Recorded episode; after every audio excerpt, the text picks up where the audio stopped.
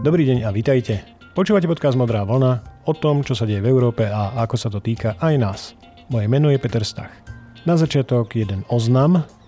Pre tých, ktorí sú na novej diskusnej platforme Clubhouse a chceli by sa porozprávať o európskych témach naživo, som založil klub Modrá vlna. Už v najbližších dňoch chystám prvú debatu, takže ak tam ste, tak dajte follow na klub Modrá vlna a platforma by vás mala automaticky upozorniť na nové podujatie, ako náhle ho naplánujem. Toľko rubrika oznamy. Dnešnú epizódu začnem jednou aktualitou. Minulý týždeň v piatok rakúsky kancelár Sebastian Kurz spolu s ďalšími štyrmi premiérmi, českým, bulharským, lotišským aj slovinským, kritizoval tzv. bazár. On to tak nazval, čo sú dohody medzi členskými štátmi Európskej únie o prerozdelení rezervovaných vakcín. Jadrom kritiky Kurcovej je samotná existencia tohto bazáru, a fakt, že niektoré členské štáty na ňom získali viac dávok vakcín, než by im prináležalo podľa počtu obyvateľstva. Pôvodný vzorec, podľa ktorého sa vypočítavali počty vakcín, ktoré má komisia predbežne zazmluvniť, alebo mala komisia predbežne zazmluvniť, vychádzal práve z počtu obyvateľov, čo je pomerne logické. Členské štáty sa však dohodli, že na každom štáte, či si objedná presne takto vypočítaný počet dávok, alebo viac alebo menej. Komisia nemá totiž kompetenciu určovať počty vakcín pre členské štáty. Ak napríklad Bulharsko nevyužilo celú kvótu drahšej vakcíny od Moderny, mohli o ňu prejaviť záujem iné členské štáty, napríklad Malta alebo Dánsko. Čiže je zrejme, že kritizované nespravodlivé rozdelenie kvót na vakcíny nie je nespravodlivé, pretože nikto nikomu nič nezobral a nikoho o nič neukrátil. Navyše, je výsledkom dohody členských štátov, ktorá opäť nie je dôsledkom nejakého tlaku, ale politického rozhodnutia jednak štátu, ktorý sa svoje kvóty vzdal, alebo vzdá, napríklad preto, aby ušetril, a tiež štátu, ktorý sa rozhodne svoju objednávku navýšiť, napríklad preto, lebo má obavy z výpadkov vo výrobe. Vtipné však je mimochodom, že Rakúske ministerstvo zdravotníctva na druhý deň po vyhlásení kancelára Kurca oznámilo, že teda oni žiaden problém nevidia. Dalo by sa asi dlhšie hovoriť o tom, čo viedlo rakúskeho kancelára k zorganizovaniu tejto iniciatívy piatich premiérov, ale pre mňa tento aktuálny príklad ilustruje moju stále silnejšiu obavu, že Únia, tak ako ju dnes definujú platné zmluvy, nedokáže účinne riešiť pandemické výzvy. Napriek tomu, že te, tieto výzvy sa týkajú celej EÚ vo viac menej rovnakej miere, komisia nemá právomoc príjmať výkonné opatrenia. Môže len koordinovať aktivity členských štátov a prichádzať s návrhmi, ktoré by túto koordináciu podporili ale rozhodujú členské štáty, každý z nich ohľad, s ohľadom na domácu politickú situáciu. Ak sa ich rozhodnutia časom ukážu ako zlé, ich politickí lídry bez zaváhania ukážu prstom na EÚ, predovšetkým na komisiu, ako na vinníka. Takto sme napríklad dospeli k dnes už všeobecne príjmanému múdru, tzv. mainstreamovému konsenzu, že EÚ to s vakcinačnou stratégiou zvrzala. Pritom to samozrejme platí len čiastočne a len vtedy, ak pod EÚ zahrnieme aj členské štáty, tento konsenzus sa opiera o niekoľko zlyhaní. Predovšetkým do vývoja vakcín Európska únia investovala málo peňazí vo forme zálohy za objednané vakcíny. Bolo to 2,7 miliardy e, najskôr a potom neskôr e, navýšené o ďalších 1,9 miliard, 0,9 miliardy eur. No lenže napríklad Spojené štáty americké takýmto spôsobom investovali, investovali 18 miliard. Uh, Operation Warp Speed. A toto je objektívny fakt, ktorý súvisí s veľkosťou rozpočtu EÚ. A ten sa nedá porovnávať s rozpočtom americkej federálnej vlády. Čiže jednoducho rezervy EÚ sú zásadne limitované zmluvami a členskými štátmi a tým pádom aj peniaze, ktoré EÚ bola schopná takýmto spôsobom investovať do vývoja nových vakcín, sú len zlomkom toho, čo možno investovať mala. Ďalšia výhrada sa týka zlých priorít. Priority Európskej únie pri vyjednávaní s výrobcami e, boli cena a zodpovednosť za škody, samozrejme počet dávok. Tu si však treba uvedomiť, že pre menej bohaté členské štáty bola cena vakcín a stále je veľmi dôležitá. Komisia pri vyjednávaní o zmluvách s výrobcami vakcín zastupuje aj tieto štáty. Ďalšia výhrada. Neskoro zazmluvnené. Väčšina zmluv bola síce pripravená už koncom augusta, Lenže členským štátom trvalo mesiace, kým ich odsúhlasili. Čiže opäť, ako tá vina kladená EÚ, na konci dňa zodpovednosť za zlyhanie majú členské štáty. EÚ sa vytýka stávka na zlé kone medzi vakcínami. Objednala napríklad vakcíny BioNTech Pfizer príliš pomaly, podľa niektorých, dokonca ešte aj vtedy, keď už bola dokumentovaná efektívnosť tejto vakcíny. Členské štáty váhali požiadať EÚ, aby objednala viac týchto vakcín, pretože išlo o nový technologický prístup a plus cena. Vedenie komisie netlačilo dostatočne na členské štáty, aby ich nejakým spôsobom dotlačilo k dodatočným nákupom. Čiže nová technológia mRNA ktorú využívajú niektoré vakcíny, mala svoju premiéru a nebolo jasné, aká bude ich účinnosť. To znamená, že členské štáty, viaceré členské štáty, možno väčšina, uprednostnili rozloženie rizika medzi jednotlivých výrobcov. A v takejto situácii je to v skutočnosti rozumná a obhajiteľná stratégia. Ďalší nedostatok, ktorý sa komisii vytýka, bola nedostatočná kontrola výrobcov a exportu. Kontrola exportu sa prijala až potom, čo sa ukázalo, že AstraZeneca vyváža vakcíny vyrobené v EÚ v situácii, kedy nedokáže splniť svoje zmluvné záväzky voči Európskej únii. Ak je to chyba EÚ, že takýto systém kontroly nezaviedla hneď, prípadne rovno zákaz vývozu podľa vzoru USA a Spojeného kráľovstva, tak je podľa mňa ospravedlniteľná jednak nedostatkom skúsenosti, ale aj, aj sympatickým idealizmom. My v EÚ nie sme vakcínoví nacionalisti a veríme, že naši obchodní partnery dodržia zmluvy, ktoré spolu uzavrieme. Zdrojom kritiky Európskej únie bol aj pomalý registračný proces hoci Európska lieková agentúra zrýchlila proces 210 na 150 dní, stále je pri registrácii vakcín pomalšia ako regulátory v USA, Spojených, Spojenom kráľovstve a Kanade.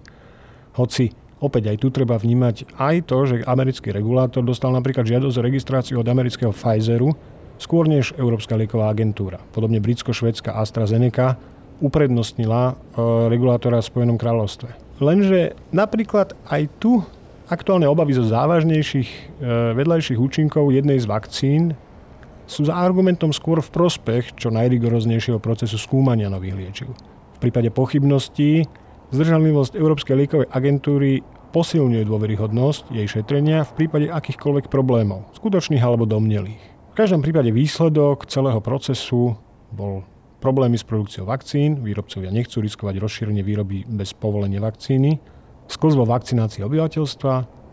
EÚ predbehli Spojené štáty americké, Spojené kráľovstvo a Izrael, nespokojnosť členských štátov aj občanov, záujem o neregistrované vakcíny, ruské alebo čínske, spochybnenie princípu solidarity v bohatých členských štátoch, teda aj v chudobných, ale tam toto spochybnenie bolo iracionálne. Toto všetko je jeden konkrétny príbeh o fungovaní EÚ v rámci existujúcich európskych zmluv.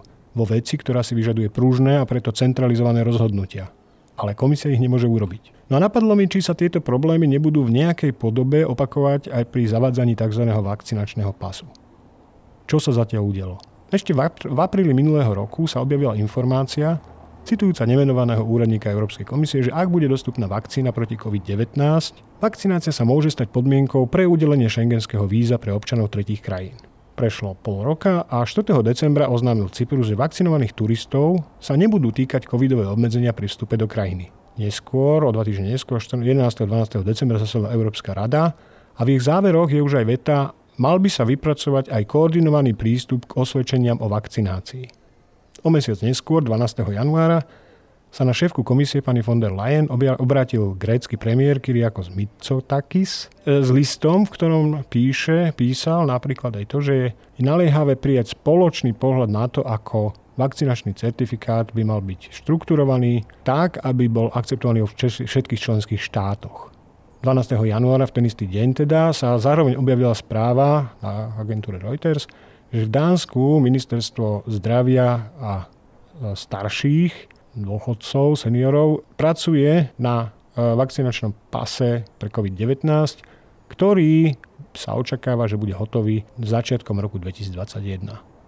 Ten problém tlačí niektoré členské štáty viac ako iné. Samozrejme, všetky štáty majú záujem zjednodušiť kontrolu občanov a uvoľniť pravidlá pre zaočkovaných občanov, ale len niektoré majú ekonomiku, ktorá je výraznejšie závislá od turistiky.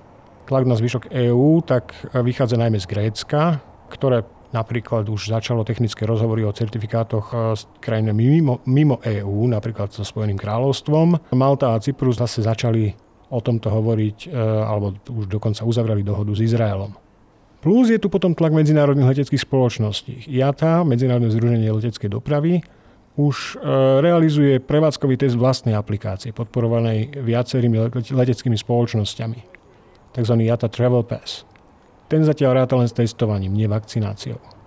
No a tlak tu spočíva v tom, že v dôsledku takejto dvojstrannej dohody medzi členským štátom EÚ a tretou krajinou, napríklad Spojeným kráľovstvom alebo Izraelom, dostanú turisti z týchto krajín pri, pri príchode šengenské víza aj v situácii, keď platia obmedzenia na cestovanie do EÚ z tretich krajín. A s týmito vízami potom môžu cestovať po celej Európskej únii. Francúzsko, ktoré bolo proti myšlienke vakcinačného pásu kvôli pomalej vakcinácii, presadzovalo európsky COVID certifikát, ktorý by obsahoval aj údaje o testovaní alebo prekonaní ochorenia. No a nedávno oznámilo obmedzené testovanie vlastného elektronického vakcinačného pasu pre niektorých pasažierov na linkách Air France medzi Francúzskom a jeho zámorskými teritoriami Guadeloupe a Martinique. Cieľom tohto pilotu je zistiť, či elektronický vakcinačný pas v reále pomôže zjednodušiť a skrátiť procedúry pri odlete a prílete, ktoré kvôli covidu dnes trpia veľkými zdržaniami. No a nakoniec je tu Svetová zdravotnícká organizácia, ktorá zatiaľ nepodporuje zavedenie vakcinačných pasov, hoci zároveň spolupracuje na ich vývoji s estonskou firmou Guardtime. Obava Svetovej zdravotníckej organizácie je, že sú stále kritické neznáme, ktoré sa týkajú e, efektívnosti vakcinácie pri znížení prenosu choroby a limitovaná dostupnosť vakcín. Po poslednej videokonferencii lídrov, ktorá sa konala 24. februára, poslala Ursula von der Leyen lídrom EÚ list, v ktorom zhrnula do, dohodnutý postup. Nebude pás, ale certifikát. Digital Green Certificate, digitálny zelený certifikát, v ktorom bude zapísaná vakcinácia, negatívny test alebo aj prekonanie choroby. V skutočnosti netuším, že prečo green, možno zelená na semafore. Podľa mňa to nie je celkom šťastný názov, trochu sa to míli s Green Dealom, ale dobre, No a komisia slúbila, že 17.3. a teda pani von der Leyen to v tom liste potvrdila, zverejní konkrétny legislatívny návrh, ktorým tento certifikát sa vlastne definuje. A ten legislatívny návrh by mal vychádzať z dohodnutých usmernení, ktoré na platforme e-health už schválili zastupcovia členských štátov 27. januára. Blíži sa letná sezóna a pani von der Leyen slúbila, že komisia do troch mesiacov po zverejnení tohto návrhu legislatívneho spustí technické riešenie na verifikovanie certifikátov. Lenže dovtedy zároveň členské štáty musia zabezpečiť vytvorenie národných databáz odsúhlasených údajov. A tu sa otváza napríklad aj otázka, či uznávať len vakcíny registrované v EÚ alebo aj iné.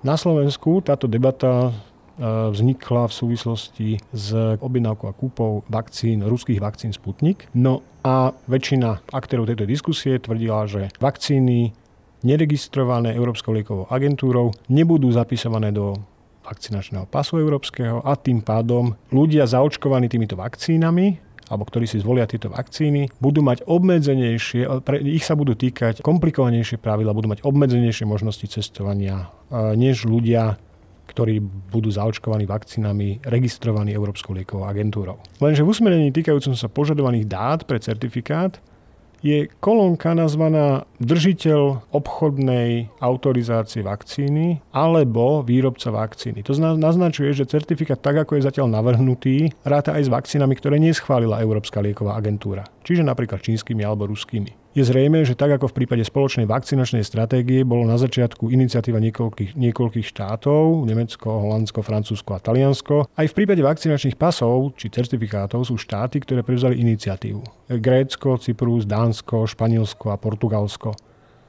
Aj v tomto prípade snaha komisie o spoločné riešenie znamená zároveň spomalenie procesu, pretože je potrebné hľadať konsenzus členských štátov, ktoré majú rôzne priority. Hrozí preto rovnaký výsledok. Sklamanie, nesplnené očakávanie vlád aj ľudí. A zároveň je však dobre uvedomiť si, že pri vakcinačnom pase či certifikáte má celý problém nielen vnútroeurópsky, ale aj globálny rozmer.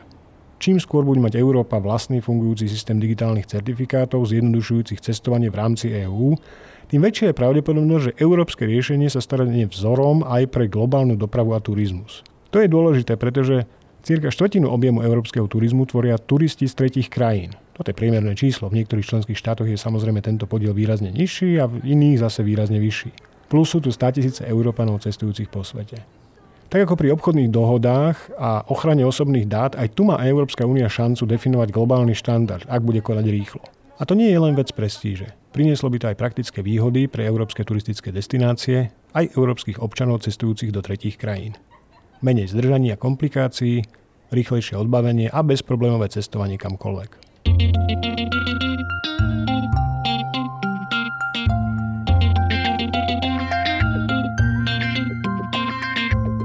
Toľko modrá vlna na dnes. Teším sa, že ste si našli čas na počúvanie a dúfam, že vás to bavilo.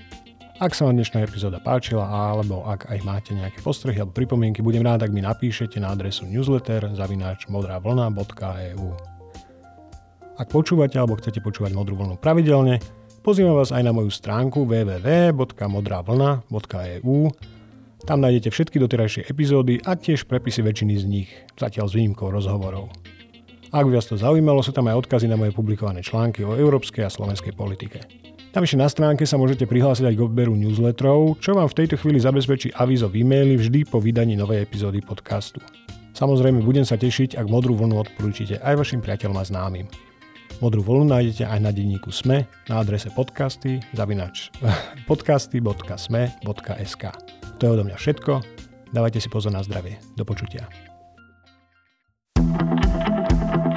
Kvantum Idei je podcast, kde veda diskutuje s filozofiou. Moje meno je ako Betinský a do diskusie prinášam provokatívne a časom overené filozofické idei. A ja som Jaro Varchola a tieto myšlienky konfrontujem s kvantom najnovších vedeckých poznatkov. Hovorili sme už o povahe reality, o ľudskom vedomí či pôvode morálky. Ale tiež o umelej inteligencii, vesmíre, neurovede aj o tých najlepších intelektuálnych filmoch. Vypočuť si nás môžete každý druhý štvrtok cez vašu obľúbenú podcastovú aplikáciu. A nájdete nás tiež na webe denníka Sme.